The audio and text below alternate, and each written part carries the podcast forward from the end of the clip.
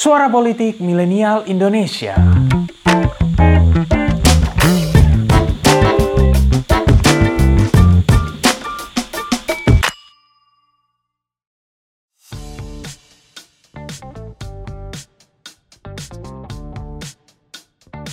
Halo minasang, konnichiwa. Sekarang aku mau berangkat kerja. Video-video tadi adalah video TikTok dari orang-orang Indonesia yang kini hidup di Jepang. Mostly alasan mereka pindah ke Jepang adalah untuk bekerja supaya dapat penghidupan yang lebih layak. Ya, beberapa bilang kalau kerja di Jepang itu susah karena lebih disiplin dan jam kerjanya panjang. Kita tahu sendiri kan kalau orang Jepang itu gila kerja. Tapi ada juga yang nyeritain soal culture shock alias culture shock yang mereka alamin. Misal budaya kerja orang Jepang yang mampu membedakan yang mana dunia profesional dan yang mana kehidupan personal. But overall we know that makin banyak orang Indonesia yang kini ngonten di Jepang. Jadi bukan hanya Jerome Pauline yang suka ngonten kehidupan di negara Nippon ini ya. Nah, the big question here is, kenapa ya makin sering kita ngelihat konten-konten di Jepangan begini? Apakah karena Jepang estetik hingga menarik buat dibikin konten? What is the real reason behind it? What makes Japan menarik banget buat orang-orang Indonesia? Inilah jalan hijab perantauan di negeri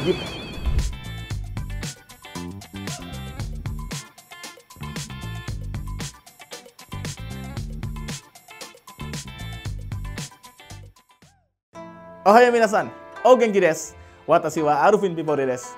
Hajimeru ume ni minasan ni Nihongo de aisu shitai to oimasu. Ah, susah-susah. Bahasa Indonesia aja kali ya. Yap, buat ngejawab pertanyaan tadi, kita mungkin perlu ngeliat dulu seberapa banyak sih orang Indonesia yang tinggal di Jepang. That's right, jumlah orang Indonesia yang tinggal di Jepang terus meningkat. Di tahun 2012 misalnya, jumlah WNI yang tinggal di Jepang hanya sekitar 25 ribuan. Namun, di akhir tahun 2022 jumlahnya sudah hampir nyentuh 100 ribu, yakni di angka 98.800-an WNI. Sebenarnya nggak hanya jumlah WNI aja yang meningkat di sana. Warga negara-negara lain juga terus meningkat jumlahnya, mulai dari China, Vietnam, Korea, Brazil, hingga Nepal. Total warga negara asing di Jepang tahun 2022 akhirnya mencapai 3 juta lebih. Ini sekitar 2% dari penduduk total Jepang. Namun di saat yang sama jumlah warga negara Jepang sendiri terus menurun. Usia penduduk Jepang sendiri akhirnya terus menua karena jumlah kelahiran nasional terus berkurang. Loh, kok bisa gitu? Ya iyalah, wong Jepang sekarang ngalamin resesi seks.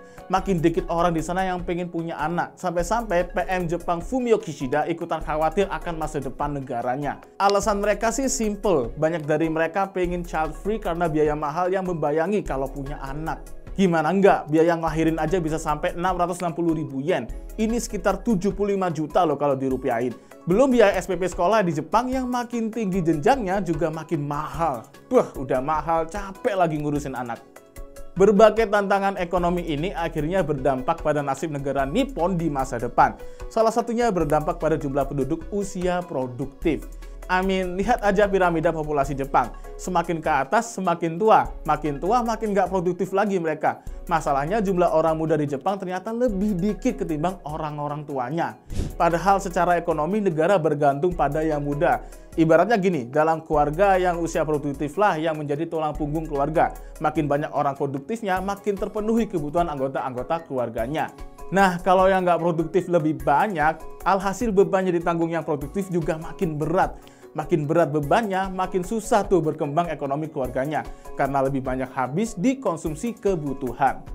Dengan kondisi yang mirip, Jepang akhirnya terancam bangkrut.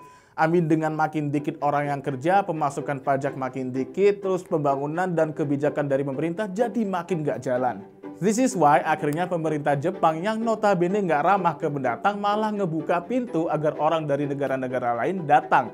One of them is Indonesia yang punya program-program pelatihan kerja dengan pemerintah Jepang. Hmm, apakah ini waktu yang tepat buat pindah kerja ke Nippon? Pada akhirnya berkaca ke Jepang, dorongan untuk child free akibat kondisi ekonomi turut membuat negara bisa makin terpuruk.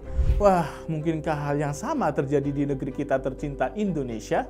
Mungkin kondisi grey population alias menuanya populasi di Indonesia belum terjadi.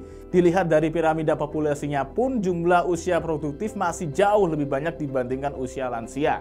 Namun orang-orang muda ini tentunya bakal menua juga. And if these young people decide to have a child-free marriage, bisa aja suatu saat nanti Indonesia juga ngalamin hal serupa. Hmm, kalau menurut kalian gimana? Perlukah Indonesia juga be wary supaya nggak berujung seperti Jepang? Apakah keputusan child free adalah keputusan yang tepat? Berikan pendapatmu.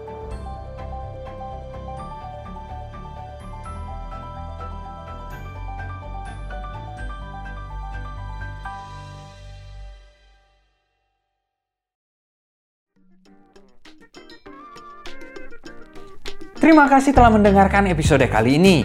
Nantikan episode-episode selanjutnya dan jangan lupa untuk kunjungi pinterpolitik.com untuk dapatkan informasi seputar fenomena politik di Indonesia. See you next time and bye-bye.